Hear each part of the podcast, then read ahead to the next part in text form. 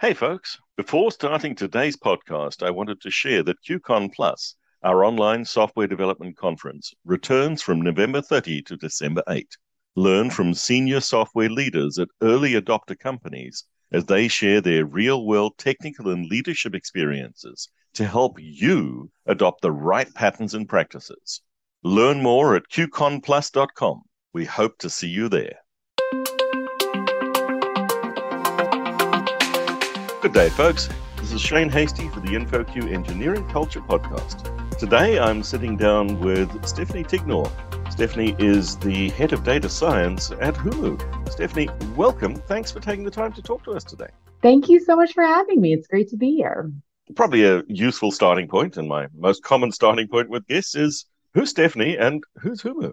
My name's Stephanie Tignor, and as you mentioned, I lead data science at a company called Humu. And in that role, I really combine my knowledge of data science with my knowledge of behavioral science. So I actually have a PhD in social and personality psychology with an emphasis in statistics. And so in that work and in my academic career, I spent a lot of time trying to figure out, can we sort of mathematically or statistically represent people and their behavior? What might it look like if we use the latest technologies and the latest advances in machine learning and statistics and modeling to really model out human emotions and personality and situations and experiences to hopefully understand human behavior better and maybe help change human behavior for the better?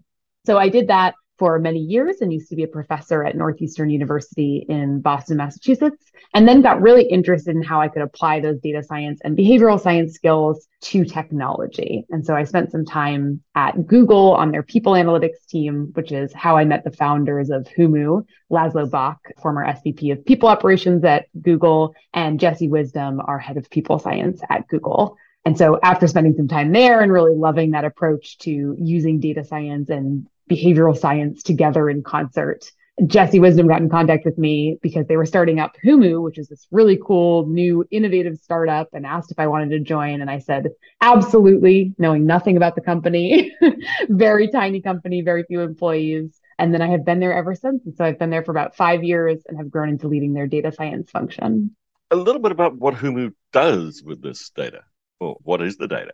Yeah, so Humu is an action management platform that makes it easy for every manager to be a great manager. So we've noticed this problem in the world of work. You may have noticed it yourself. Listeners may have noticed it in some of their jobs, that not all managers are great managers. And it's really difficult to be a great manager, right? It requires a lot of energy and a lot of commitment. And many managers become managers without any training. They get promoted because they were a terrific technologist or a terrific individual contributor. And the exact skills that got them promoted to be a manager then are the skills that they're no longer using. And all of the skills that they need to be a great manager, no one has taught them. They haven't had any training, or maybe they just don't know how to execute them most effectively on a daily basis. And so at Humu, we thought about what would it look like if we could use technology to solve that problem?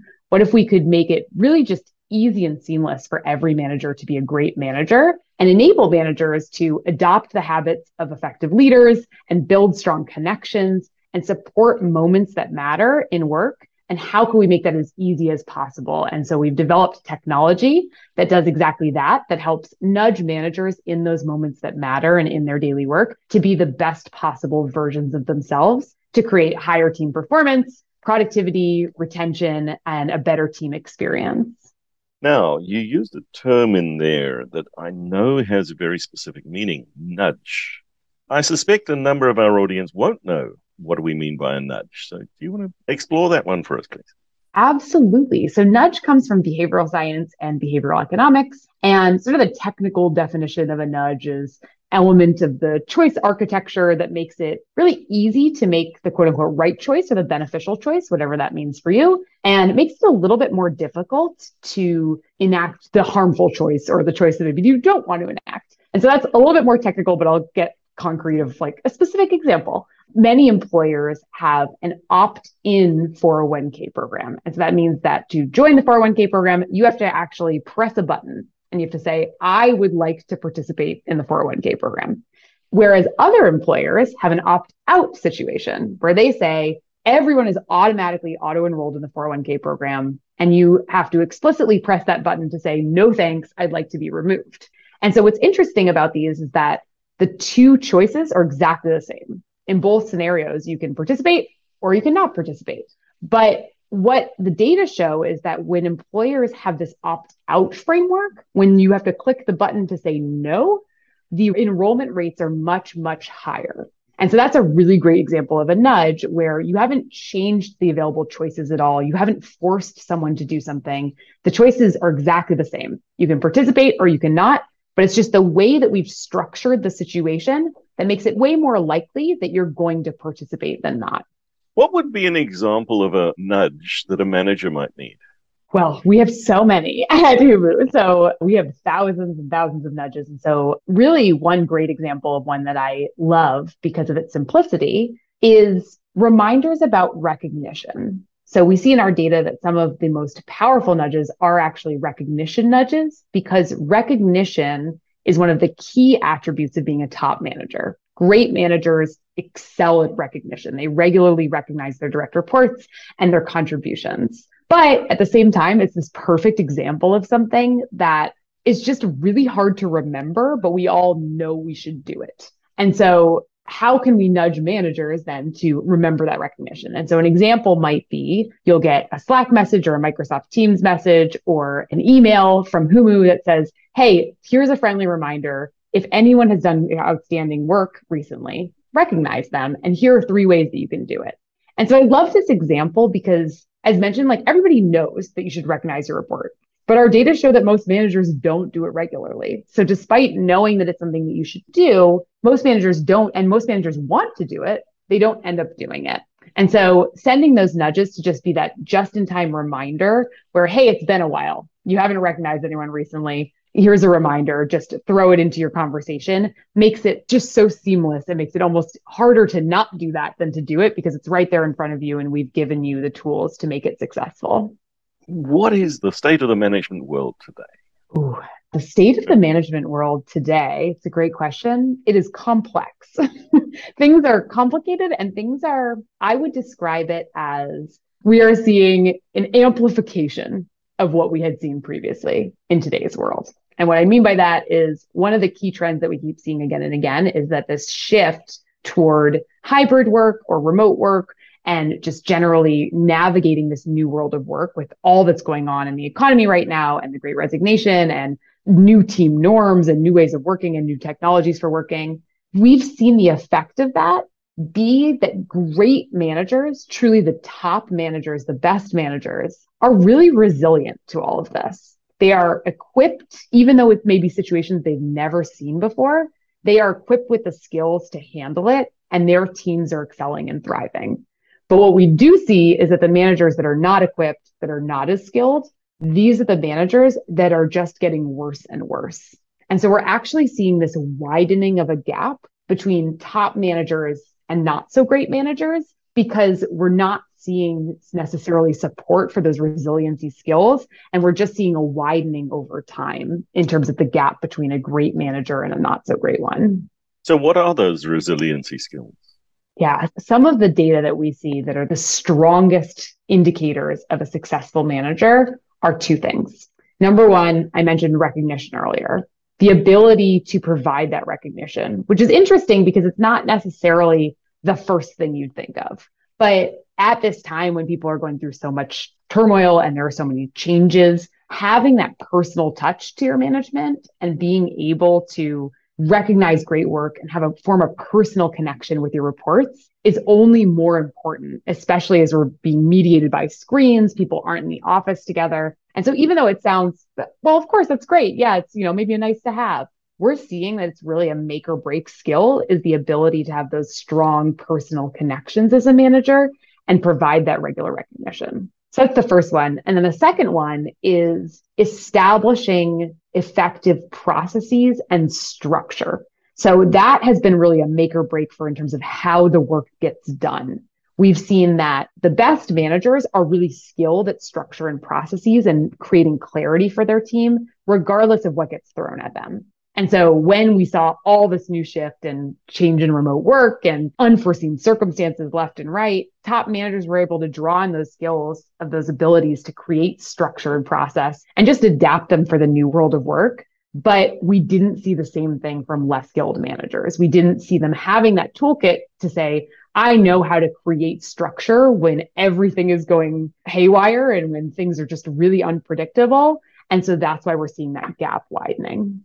How do managers build those skills? It takes a lot of practice and repetition. So one of the things that we see in our data a lot is that a lot of organizations pay for management trainings. And I love management trainings. I think that they're really great to go to. They feel great. They energize you as a manager. I'm a manager myself. So if you've gone to a training, you maybe come away with 2 or 3 tips. You feel really energized. You spent a lot of time. And it can be really exciting and interesting, and you connect with people who are also managers. The problem that we've seen in our research, though, is that most manager trainings, the effects of it wear off in about 6 months. And so even though it may feel really great, and we do see this boost where, you know, right out of the training, next week, my team says, wow, Stephanie's really doing so much, and she's really changing her management style. There then really isn't any follow through. And so we see that learning has to happen in the flow of work and really regularly. And so it can't just be this one-time burst of a management training, because most of that content is just going to go in one ear and out the other within a couple of weeks.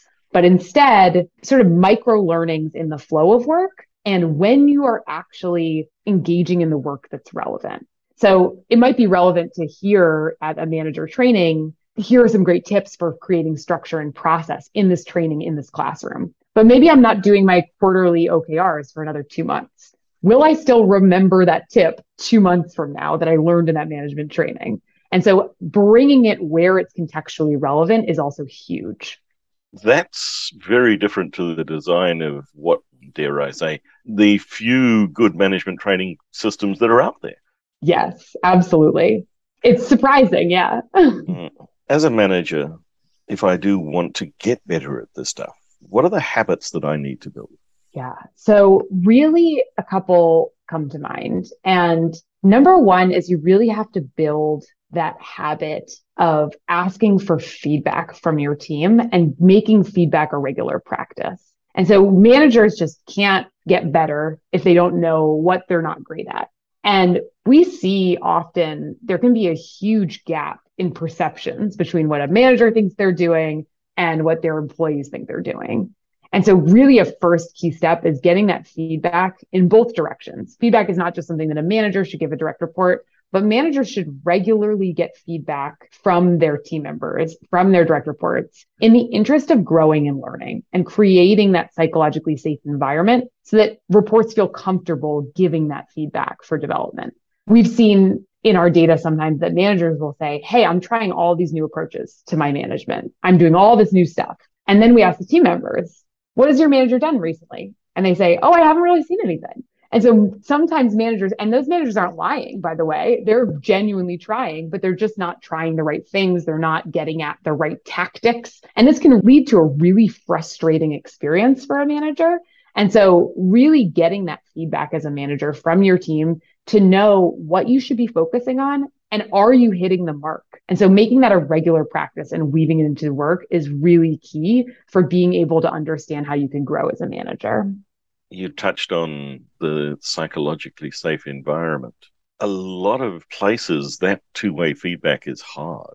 Absolutely. That is why psychological safety is so, so important and why you have to build a culture of that and really adopt also tools and systems where employees know that when they give you feedback, it will not be used against them. So what tools and systems can you use and devise so that people can feel comfortable voicing those concerns? And you provide a forum and a space to do it regularly and potentially anonymously or potentially confidentially in a way where managers aren't going to be able to retaliate or things like that. And so how do you build those systems to make sure that we can get that feedback regularly and have that psychological safety and hopefully reinforce one with the other? Often we see that this is an upward spiral where it can be really hard to start. If you're at an organization where it does not have a psychologically safe environment, you can't just burst in and say, okay, everyone's going to give me feedback and your name will be attached because we need this place to be psychologically safe. But how can it start really with one conversation? Maybe once a month, the manager says, hey, you know, if you have any feedback, let me know. And we start there. And then we build from there. And then they see that, you know, you're not going to retaliate against them if you give feedback. And so grow and build and get more feedback, and more feedback gets more feedback, and more feedback begets psychological safety. What are the other things that influence psychological safety in organizations? There's sort of a double-edged sword with psychological safety in that in the organizational system, any pair of individuals, any two people, that relationship can be psychologically safe or not. And that is both a good thing and a bad thing. And the good thing is that if you do not have a psychologically safe organization, because a lot of this comes from leadership culture.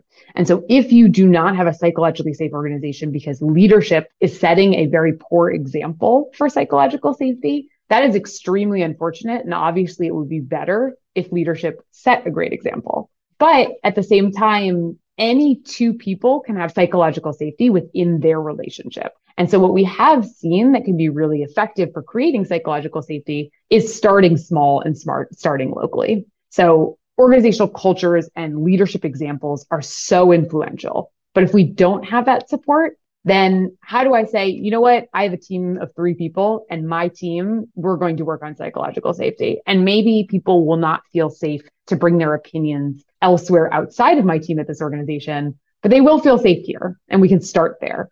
And often we do see this spreading throughout an organization. So all of a sudden my team is starting to get more done. We're having higher performance. We're retaining more people. Things are going better. And so people start to carry that demeanor and that disposition outwards into their other team relationships. And so we can see it spread throughout an organization if it starts locally. But if we have leadership buy-in, that is really key and super important and can be extremely influential.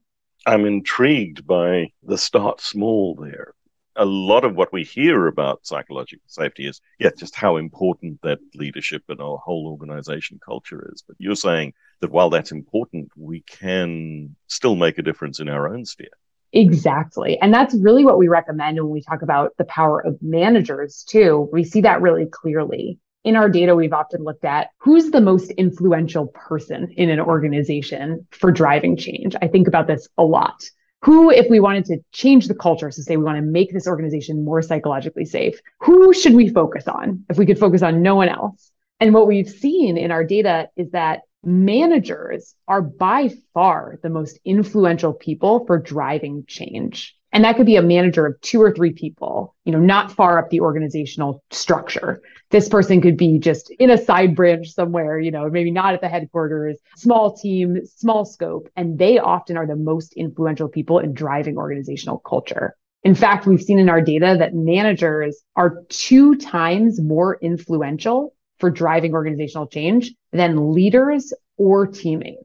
So everyone's important. It's obviously better if everybody is on board with an organizational change. So take psychological safety. It's obviously better if the whole organization is rallying behind psychological safety.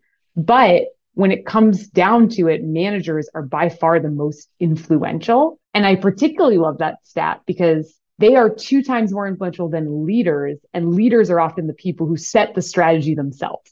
So even though leaders are setting the strategy, the people who are tasked with carrying it out and the people who are more influential and are ultimately going to make or break that strategy by a factor of 2x are the managers. There's a push in some organization approaches to reduce the number of managers, to move to more self-organizing teams. And we don't need no managers. I think this is fascinating, this push, and it may certainly work for some organizations and some types of structures. Every organization is a unique organism in its own way, but we have seen in our data that managers are very hugely influential, and ultimately they are really crucial for a team functioning and for performance and for psychological safety and for engagement and for retention. And they are such a key lever that it is so important to set managers up for success. And I would definitely advocate for having managers at most organizations. Shifting tack a little bit, and some really interesting things to think about there. But exploring your data, what are some of the trends? What are the things that are happening in this very tumultuous time as we're moving through out of fully remote into hybrid? How do we prevent hybrid hell? Absolutely. Yeah. So I'll say a couple things here. I'll focus on managers and then I'll sort of focus on everyone. The first is that managers' jobs we're seeing are just 10 times harder today than they were in the past. And this is because they're being relied upon now more for increasing amounts of cultural and emotional support. So it used to be the case that managers sort of came into the office and they were dealing with their own domain and assigning tasks and helping people grow a little bit and, you know, maybe resolving some conflicts on the team or deciding how teams should collaborate together. Now, when people are remote, they don't have as much exposure to an organizational vision and mission and the culture of the organization as they used to just by nature of being in the office. And so we've seen now that managers aren't just expected to do all the old stuff that they used to do. Managers now, to be effective, also have to be carriers of the organizational culture and translate the mission for their direct reports and translate the vision and really inspire and lead in a new way, because that culture and mission is not being transmitted in other ways like it used to be. And so this has made the job of managers much harder. And so it's not surprising then that we've seen in our data that managers are at a really high attrition risk. So they're at a higher attrition rate risk than individual contributors. And we've seen a 25% increase in burnout among managers, because now they're doing all this extra emotional labor of their jobs. And, you know, it used to always be a very emotional job being a manager. You're responsible for your team's emotions and dealing with those on a daily basis. But now it's just amplified so much. And so one of the trends we're seeing is that the job of management is expanding, while at the same time, managers are being asked to do more with less. And so that's one key trend that we really have to keep our eye on. The second is that we've seen in individual employees and individual contributors that now they're more focused than ever before on prioritizing their well-being and balance. So we ran a survey and we saw that 79% of participants said that they would leave their job for one that better supports their well-being. And in terms of factors that impact their job satisfaction, work-life balance was at the top of the list. So 76% of people said this is one of the top three things that matters when I'm thinking about whether or not to take a job or whether or not I like my job. And so employees are really valuing this work-life balance and this well-being more than ever before, what we've seen. And I don't see any signs of that slowing down anytime soon. You mentioned managers and burnout. How do we prevent that? How do we support people at all levels of the organization to avoid burnout? Yeah. So for managers, one of the key things that I think is most important is providing them with tools that help them automate or take off their plate more of the busy work. And so maybe that's new processes at your organization, maybe it's new technologies, but managers are tasked with just a lot of repetitive or rote or busy work or things they have to remember on a daily basis. And that leaves so little time for emotional support from those managers. If you're so busy managing all of the tasks and figuring out who's on what project and remembering to schedule a get together for someone's last day and remembering to post a Slack message about the next team meeting, all of these little things really add up. And then at the end of the day, the manager is left with no hours left to just pull someone aside and say, hey, you did a really great job today.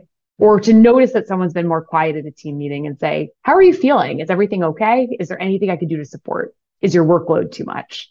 And so really focusing on pulling off the plate of managers as much as possible, this busy work, or automating it or making it more seamless through processes or new systems, so that they can just have an extra 20 minutes in their day to provide that emotional support, an extra hour in their day to do that part of the management job, because we've seen that that's so important for the individual employees. One other thing I'll mention too is that in this emotional support and this work-life balance, we've seen that employees are just expecting this more. So we asked employees to list the attributes that they most want in a manager. And their top response was support for work-life balance, followed by flexible work arrangements. And so people want this sense of support from their managers, both in terms of the emotional support, but also in terms of support for their personal life and support for being a human outside of work. And so it's important that we listen to that within organizations and make it easy for managers to provide that need to employees. Data science is sometimes used to help us see into the future. What are the trends? What is the future that you see? Yeah, so the future I see is, it's a little bit scary for managers, I will say. I don't want to sound alarmist, but I am worried about what we'll see becoming the expectations of managers in the next few years, because they're so overburdened and because really few organizations are providing them with the tools and resources that they need. And so I worry that over time, managers are just going to be expected to continue to do more with less, unless we change how we think about management and development of managers and really shift our perspective for what it means to be a great manager and how we can enable any manager, not just get through the day, not just muddle through the day and sort of barely get from task to task, but how do we change that and elevate that to make every manager an amazing manager? And so truthfully, I'm a little bit worried because since we've seen this gap widen between the best and the not so great managers, I would only expect it to continue to widen as work becomes more complex, particularly as we think about hybrid and maybe confusing work arrangements where some people are hybrid, some are remote fully, some are in office fully, maybe we have one in office day a week. There's just a lot to manage there. And we've seen the gap widen already. And so I'm very concerned that this will just continue to widen. And we'll see the top managers continue to do fine because they have these resiliency skills, but the not so great managers will continue to flounder and their performance may continue to suffer even more. So what do we have to do to prevent that? So I think we have to be more cognizant of what the job of management entails. I think we need a little bit of a reset of what the job of management entails. I think that we have been so focused on managers engaging in these day-to-day tasks that we really haven't zoomed out to say, you know what, a manager can be an emotional support system for a team. A manager can help foster well-being on a team. They can help combat burnout for that team. They can build a strong, psychologically safe culture. They can encourage their employees to speak up and give feedback. And they can provide a healthy and inclusive work culture. And oftentimes, those are listed as secondary attributes of the manager. Right? We're focused on productivity and this task to that task and meeting to meeting to meeting. And we haven't really allowed enough space to include those soft skills, those human skills, as really the most important and primary skills of a manager. We've seen in our research actually that the soft skills are even more important for retention than the skills like effective processes and managing tasks. And so these soft skills aren't just an extra add-on. They are actually the crucial piece of management. They are what keeps employees at organizations. And I think oftentimes we viewed them as an aside, and we really have to shift that perspective and really flip that on its head. Stephanie, some really, really useful advice and some good questions in here. If people want to continue the conversation, where do they find you?